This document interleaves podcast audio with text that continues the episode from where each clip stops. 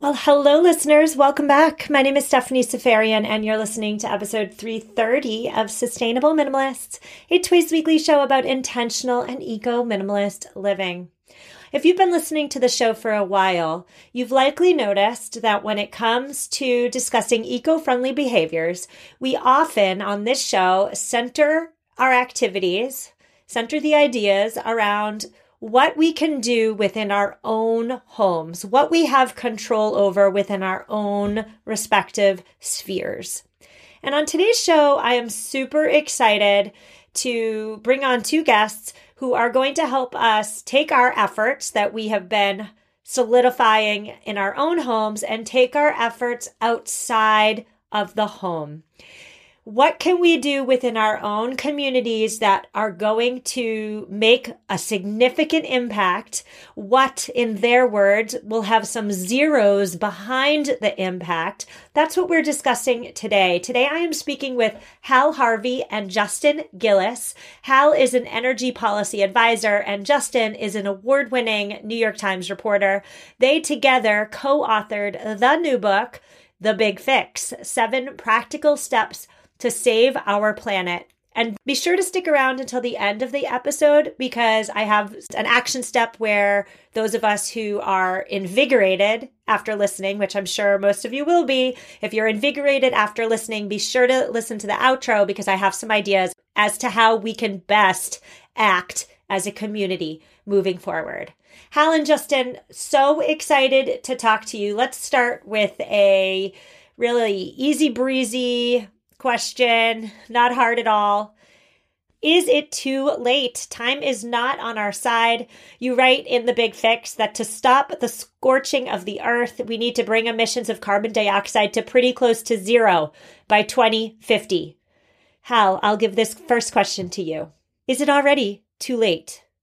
In some sense, the answer is yes. Unfortunately, it's too late to avoid significant damages. We have dragged our feet on this problem for really 30 years now since the scientists first began to warn us that we were in pretty serious trouble. And damages are going to happen. They are going to be, uh, they're already happening, right? They're Going to be pretty severe for human society. If we continue on our current course, we are going to make it much, much worse. And so, it's not too late to avoid a lot of the worst case scenarios. For example, we may still be able to avoid melting the majority of the Greenland ice sheet, which would raise sea level by 20 or 25 feet. So we're in a situation where the rallying cry, unfortunately, it's not exactly to the Bastille, but the rallying cry is limit further damage. You know, that's what we're trying to do here. We're trying to deliver as a collectively, we're trying to deliver the best human future we, we can. And people have got to wrap their minds around that, right? That there is no glorious outcome here with rainbows and unicorns, but there are much better and much worse outcomes still within our grasp.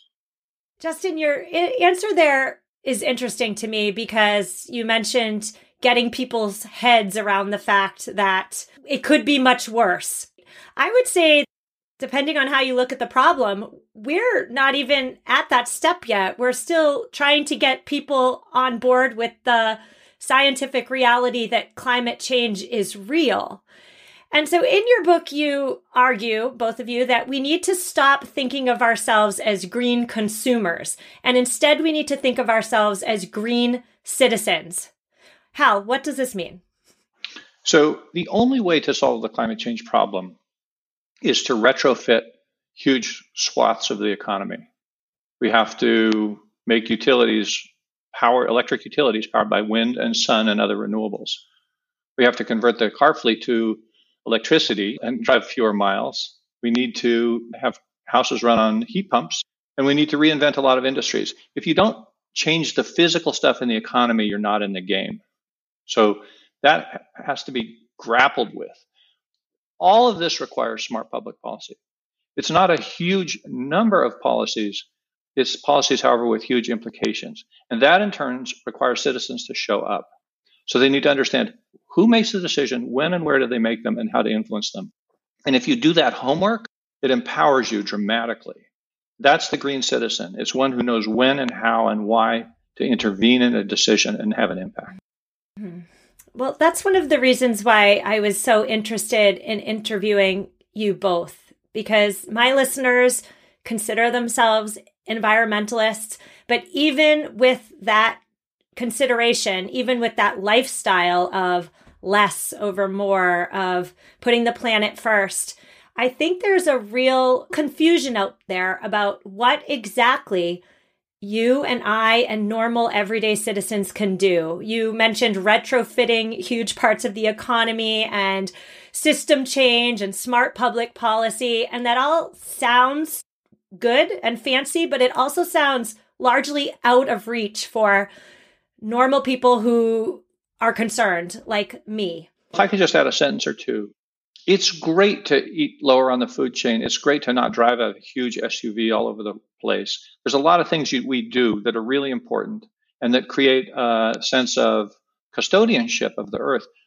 But also go to the building department and demand that they have a building code that's as efficient as the one in California.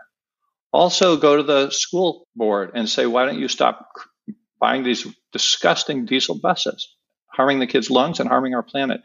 So it means taking your action one step further into the public realm. And it's not just a write your congressman sort of an answer. It requires some sophistication about which decisions matter, who makes those decisions, and how can I influence them. That's when it gets exciting. So exciting. so, what I hear you saying there is that we need to take the actions that we're doing within our homes and we need to take that zeal outside of the home. And one of the big takeaways that I had from your book was the importance of organizing ourselves, right? Getting together, joining groups with like minded citizens, lobbying for what we want to see more of. But I'm wondering is the political will of the masses enough? The fossil fuels industry has immense political clout and also a lot of awful lot of money. So it seems like a David and Goliath situation. So what do you have to say to that? Justin, we'll go to you the, this is the reason we wrote the book. It's true that right now the citizen voice is overmatched by the power of the incumbent interests. That's why we need more citizen voices in this problem, working on it. There's an estimate that during the American Civil Rights Movement, no more than about 1% of the population ever went out and marched in the streets, right, in, in that movement. And yet, it was a powerful movement that sort of captured the imagination of American society and led to really dramatic legal and, and change on the ground. And here you have a situation where there is now a political demand for change. Uh, it's been growing. It's much bigger right now in the United States than it was, say, 10 years ago, but it's still not big enough.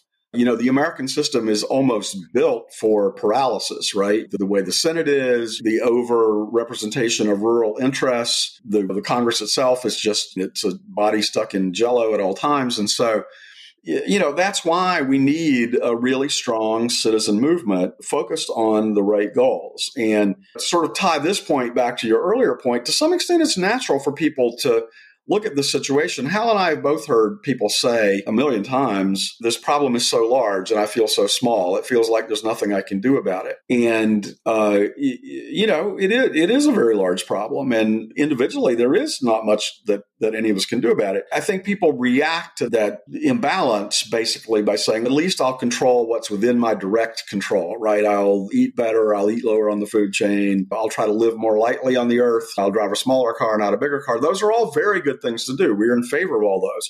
We think they are the sort of gateway drug, if you will, to political engagement, but it's not enough. We need people's voices involved in our politics. And as Hal was applying it, that doesn't always mean Washington. It doesn't always mean that you're trying to alter the Congress. God knows that's not easily done, right? A lot of these decisions, many of the most important decisions are made at the state level, they're made at the local level. Somebody in your town is deciding probably in January to once again buy gasoline cars for their fleet, their municipal fleet, instead of buying electric cars. Somebody in your town is deciding not to build, you know, electric car chargers on the public rights way and so on. So it's really not complicated. We need to go get in the faces of people who are making these decisions and grab them by the lapels and shake them and rattle them out of their lethargy and say, we are in a hurry here. You need to move. One real tangible uh, action step that I received from your book was to check and see, first of all, whether your town or city is up to date on their building codes. I happen to be part of my town's environmental group. I'm on their mailing list. I do know that a big win recently at our latest town council meeting was we got our town's council to first declare a climate emergency and then hire a sustainability manager full time for the town to ensure that the town as a whole is doing everything it can. But that's a real tangible takeaway, I would say, for listeners who, you know, don't even know what their town, their little place on this planet is doing. First of all, see if you have some sort of environmental group. And if you do, sign up for the newsletter, get on the mailing list. But what else can we do? So if the problem is there's too much carbon in the atmosphere and the solution is to remove some and or halt the continued pushing out of carbon into the atmosphere. I'm wondering beyond voting, beyond making our voices clear, like what can we do right now? I'm going to give that to you, Hal. It's a great question. One of the things the book talks about is livable cities or livable towns. When Americans vacation, they often go to Europe because there are walkable streets and nice little corners and places, outdoor places for cafes. It baffles me that we don't do this at home. But there's a couple trends that are quite interesting to me. One is there's more and more money available for putting in protected bike paths. And the iron law of transportation is if you build it, they will come. If you make bicycling safe and segregated from cars, people ride bikes. Then you add in the advent of electric bikes, electric assist bikes, which means you can throw your kids in there, you can buy groceries, you can do some work. You can extend without extending your ener- personal energy, you can extend your range by a factor of three easily. So come up with a bike master plan for your town. Push it, get it through, bring kids along, show how to make it safe. It's tangible, it's in your face. And what happens with these kinds of improvements is they're self reinforcing. If you have a successful bicycle network that's 10 kilometers long, the next 10 is going to be easier to get as a rule because a constituency will arise that uses these bike paths. Same goes for when in during the pandemic they used parking spaces for restaurant extensions.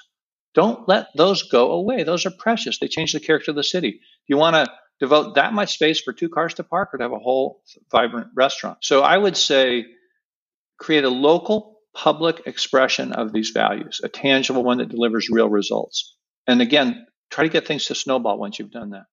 Yeah, another another answer to that question is despite this prevalence of green consumerism, there are things close to home that a lot of people aren't doing yet or aren't even imagining doing. I wonder how many of your listeners still have gas in their homes as their main source of heat, right? How many of them are cooking on gas stoves? We have alternatives now. The big alternative on gas stoves is induction cooking, which is superior in every way. And a lot of people need to be thinking about how am I going to get gas out? We have to get gas out of our houses on a sort of 20 year window here, even less if we can. And the next time the furnace goes bad, people need to be thinking hard about not replacing it with a gas furnace, but rather replacing it with a heat pump that runs on electricity. So even within this realm of sort of consumer decision making, there's a lot of stuff that people can actually do that is pretty pressing and that isn't on people's radar yet, you know? Okay, so both of you made great points, and I want to touch on both of them. I know we're talking a lot about what we can do outside of our homes, but Justin, you made a great point there about transitioning away from especially oil, right? In the book, you suggested getting rid of your fuel oil furnace and installing a heat pump. That's a big bang for your buck action. But what does that entail? For me personally, who still has the oil furnace, that sounds daunting to say the least. So, what does that look like? If you're burning oil for your heat, then you would save money by going to a heat pump. And some people in very cold climates might need this in Massachusetts. Some people keep the old system and add a heat pump on top of it. And so then the heat pump carries your heating load in the shoulder seasons and through most of the winter, but you've got that sort of backup of an oil furnace. But burning oil right now is really expensive. Getting your heat from electricity from a heat pump, not from, careful here, not from resistance heat heat pumps are way, way more efficient than resistance heaters. And it is daunting in the sense that, yeah, you've got to call somebody, you've got to have it spec you've got to make a decision about exactly Hal to do it, you've got to have it installed, and it's going to cost you some money up front. Now, there's a big development here, which is that Congress has passed, as part of this recent legislation, they've passed a major tax credit for heat pumps and repairs like this. And how I don't, do you know the amount of the tax credit off the top of your head? It's thousands, right? If you get a heat pump installed, you get a tax credit for thousands of dollars. So that's going to change the economics somewhat. And it means that the payback on doing that will be faster. But we are talking the savings on fuel will pay you back over time for the improvement that you made. But nevertheless, of course, it's true that people need you need decent credit to be able to do that, right? And uh, then let the savings pay back the loan of installing the heat pump. Yeah, this is not you know cost free or pain free. These are big changes that we need to make in our whole economy. Well, since you mentioned the town council could say we're going to permit heat pumps in a four day window at zero cost if you bring in a clean application. That would cost them nothing to do. They might offer to have an expert on call who would go around and look at different people's houses and say, this one's easy, this one's hard. Here's the changes you need to make. It's the transaction friction that's often the problem rather than the out and out cost. But ask the local bank to finance the heat pump so that there's no cash out the door and they'll pay it back through savings over a five year period or seven year period. So, understanding this has to happen, understanding there's a huge health benefit, there's a side benefit. There are studies now that show that the indoor air quality in most gas houses is worse than the refinery gate air quality. It's a significant driver of cancer now. So, the benefits of switching are great let's not have 100 obstacles. I know when I put an electric vehicle charging station into my house, it took a lot of permits, a lot of time with the local officials, um, a lot of extra costs. The soft cost definitely ex- exceeded the hard cost for that charging station. That's no way to reform an economy or reshape an economy. So we all have a finite amount of time and energy. And so how can we best use that time and energy to push for change. One of you, I'm sorry, my apologies. I don't remember which one of you mentioned it. I think it was you, Hal, about the dirty diesel school buses. My daughters ride to school in a dirty diesel burning school bus.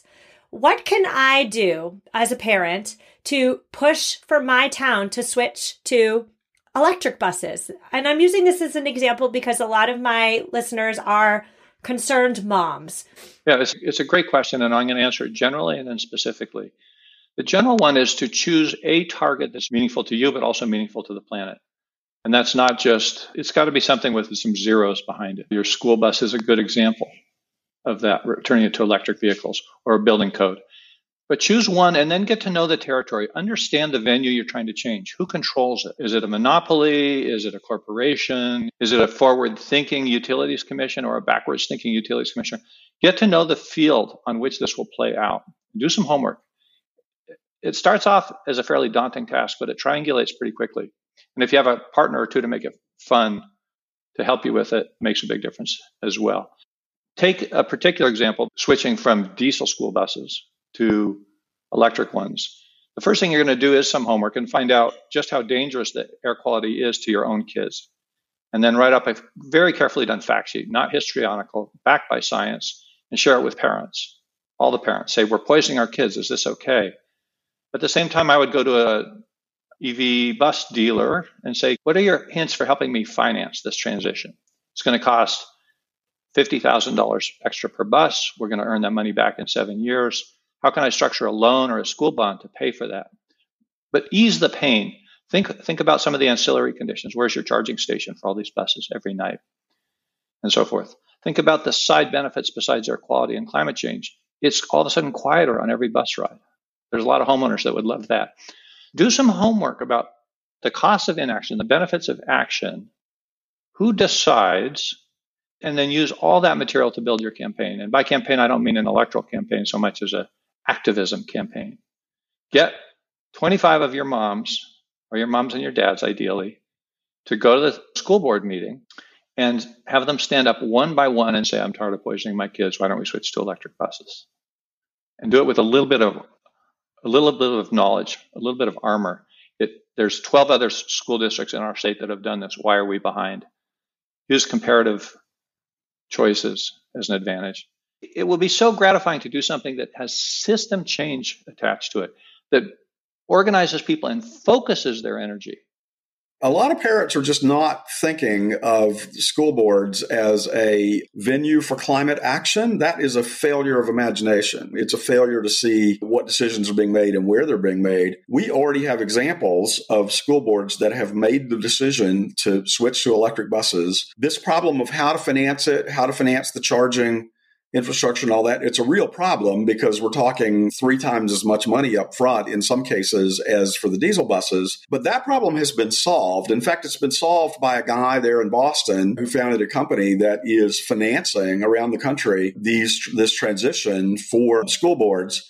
And the way he does that, it costs money up front, but then the long run operating cost of the electric buses is so much lower that there's actually value there to be captured just on straight up economic grounds, you know, putting aside the health benefits and the climate benefits of the cleaner school buses. So my point is this has already been done. People can look at the example of Montgomery County, Maryland, which has already ordered 200 electric school buses and is on the way to 600. They're going to that's one of the biggest school districts in the country and they're going to completely replace all their buses with electric buses. So the critical part is going to the school board and saying, we demand it. That's the step that you need to take and be polite first. Don't start marching until you have to. But if they ignore you, if they say it can't be done, that's when you get aggressive and say, look, we know it can be done because other people are doing it. Here are examples. Get off your behinds and do it. And there, there's just no question. And by the way, the prices of bus of the buses are coming down fairly rapidly. It makes sense for people to buy a few and experiment with it and you know, what really school boards are doing right now is coming up with a plan for the transition over, let's say, a five year window or something like that. But it can be done. Okay. You guys are lighting a fire in me, and I'm sure you're lighting a fire in my listeners.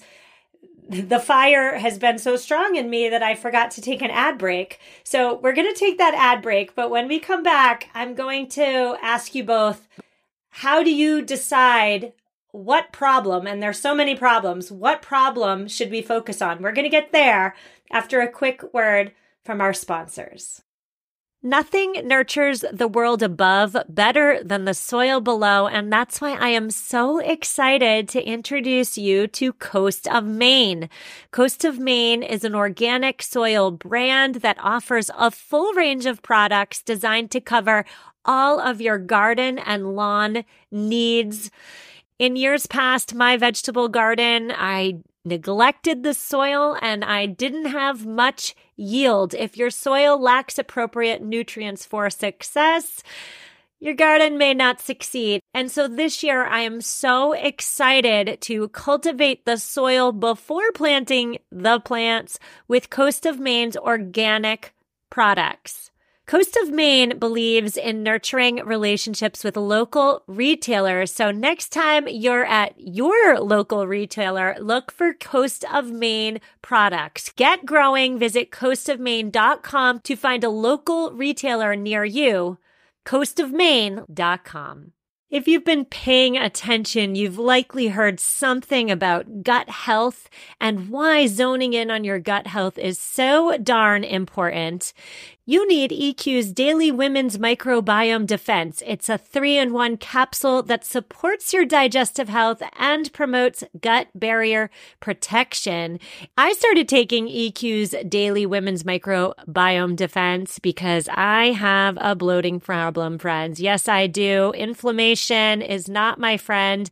Since taking one capsule a day on an empty stomach with water, I have noticed more energy, improved skin, and here's the big one reduced bloating. Head to myeq.com and use code sustainable for 15% off Equilibria's microbiome defense and so much more. That's myeq.com and use code sustainable at checkout for 15% off site wide today. And we're back. Today I am speaking with Hal Harvey and Justin Gillis. We are discussing the major points from their new book called The Big Fix Seven Practical Steps to Save Our Planet. And before the break, we discussed demanding our school boards to change our diesel burning school bus fleets in our towns into electric ones. And that's just one example. And I wanted to give that example for the moms listening who are concerned, but they don't know what to do. That's just one thing to do. Justin, I'll give this question to you. There's so much to be done. There are so many action steps that need to be taken to meet our climate goals by 2050. How can we decide which ones will give the biggest bang for the buck? How do we choose which ones to pursue and which ones to just let slide? Wheel spinning out there of people doing things that are not going to make much difference. I frankly, you mentioned this earlier, I frankly think towns declaring climate emergencies doesn't make much difference. Tons of American towns have done that. And then they follow up that declaration by doing absolutely nothing to actually reduce their carbon emissions in their town. I would say for an individual person, this question, the best approach to this question is figure out what you would be best at, right? Figure out what you're good at. If you're a mom who's worried about the health of her kids, by the way, we have an example, a dramatic example in a book of mothers in Colorado who were motivated by exactly that concern and, you know, who went, who learned about and went down to the Public Utilities Commission in Colorado and with their babies on their hip and lobbied them to adopt a clean air plan. And, and that worked. And so this is perfectly fine. I mean, mean, if if a mother has an overlapping concern between the climate problem, which is the the future planet this child is going to have to live on, and the immediate health concern, diesel buses cause asthma in children, then that's the problem she should work on you know, somebody with a kind of tinkerer's bent, a guy with a little engineering background or just an interest in it. Maybe what he wants to work on is the heat pump thing and getting the house fixed up and so that it's not wasting so much energy, right? People should do what they're good at and what they're naturally interested in and understand this is a long struggle. It's a collective struggle. We're not going to win it overnight and we're just, we're just in it together. We need specialization and differentiation in the aspects of this problem that people work on. What you can't do is let yourself feel so overwhelmed you become paralyzed about it and feeling like there's nothing you can do. That is false. That is to let the problem win. It's to let the incumbent interests win. We, we all need to understand that we do have a political voice and we need to use it. And how you vote is step one, but it's not the end, it's the beginning. Yeah, let me just add a bit to what Justin says. Justin argued to do an inventory of your own skills, aptitudes, friendships, connections, appetites to help build a strategy that's going to be effective because of who you are and it has the ethical truth to it as well because you've done things in your own community.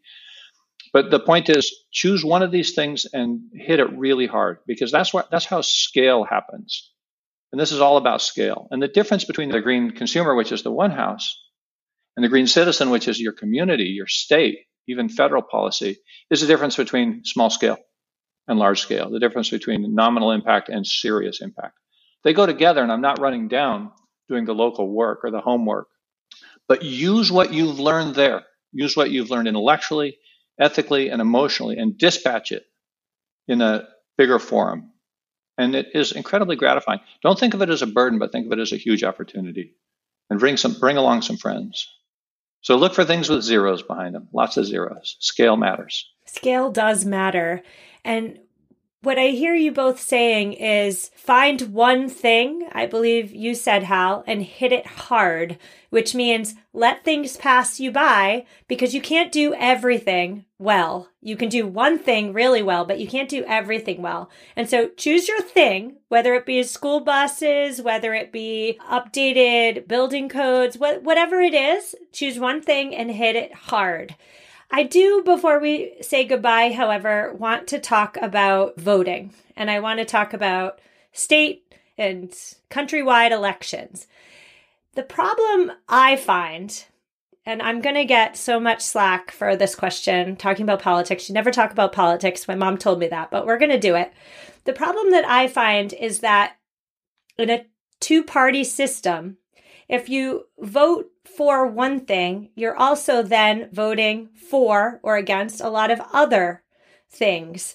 So if you're voting for the climate in a two party system, in this two party system, you're also voting in a certain way for, I don't know, immigrant rights, women's rights, gun rights, the increase or decrease of taxes. I know because a lot of listeners write to me about this all the time that they're all for voting pro environment, but they're not interested in voting the same way on the same ticket for all those other, to them, important questions, those important aspects. Do either of you have anything to say about any of that?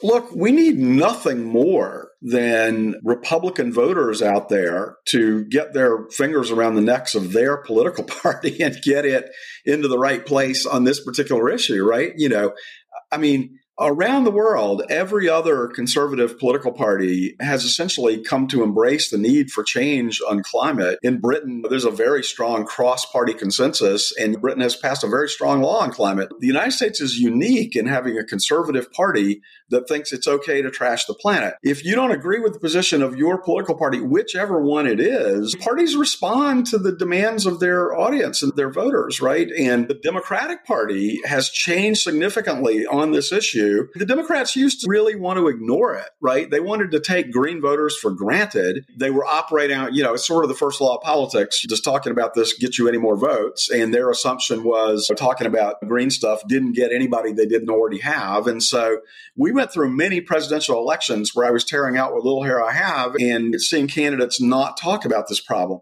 That has now changed, but it only changed in the 2020 cycle, right? It only changed with Biden's election, where we finally had a presidential election election that was very substantially about climate. We need to have a presidential election where the Republican and the Democrat are competing to see who can do the most intelligent policy on climate. I would say to your listeners, look, we share this concern. We share the concern about how our politics have become so polarized that if you buy into one party's position, you may be writing off things you agree with or writing off the hope of some kind of consensus we're all frustrated, right? And the answer for that is not for people to engage in politics less, though, I don't think. I think the answer is for the citizenry to engage more. A couple simple steps can help cause this to happen. Don't just vote. Write a letter. Sit down and take 30 minutes and write a letter and say, Dear Senator so and so, or Dear Councilman, I would vote for you, but I'm distressed at your position on climate change. And if you're going to tolerate this sustained and permanent destruction of our earth, I can't vote for you anymore. And it makes me sad because I care about all these other issues the same way you do. Or the other way around. This is the last time I'm voting for you unless I hear you on the stump on climate change. Write that letter, put a stamp on it, get it to them. It's an old fashioned move, but it works. You've just increased the power of your vote tenfold with that. It will help the system and it'll also help with your mental ease as you think about making what sort of compromises you're willing to make and which ones you're not. Yeah, put that angst and frustration into a well written letter. My grandmother used to write letters to every corporation, every company who didn't live up to her standards. And so I think it's the same, right? You have a qualm, you put it in an old fashioned letter. I love that. Hal and Justin, I want to thank you both so much for coming on the show. I am reinvigorated thanks to our conversation to go back into the world outside of my home and push for change. So thank you both so much. Yes. Thank you. Listeners, that's a wrap. Show notes at mamaminimalist.com forward slash 330. I must say that as I was talking to Justin and Hal, I felt so unbelievably motivated to take my efforts and move them into my community. We talked significantly on the episode about getting our school boards to switch over to electric buses, electric school buses. And I thought to myself, why don't we work on this together as a community? A lot of things that need to be done, research, the one pager that Justin mentioned, all of these we can do together and then bring them into our own respective school boards, right? School board meetings. So, eh, for anybody who's listening, has young kids, they want to take their efforts into their community, don't know where to start, don't want to go at it alone, don't want to go at it alone. Why don't we go at it together? So, here's what I'm looking for. I'm looking for people who are interested and are ready to make 2023 their year to do something big in their communities.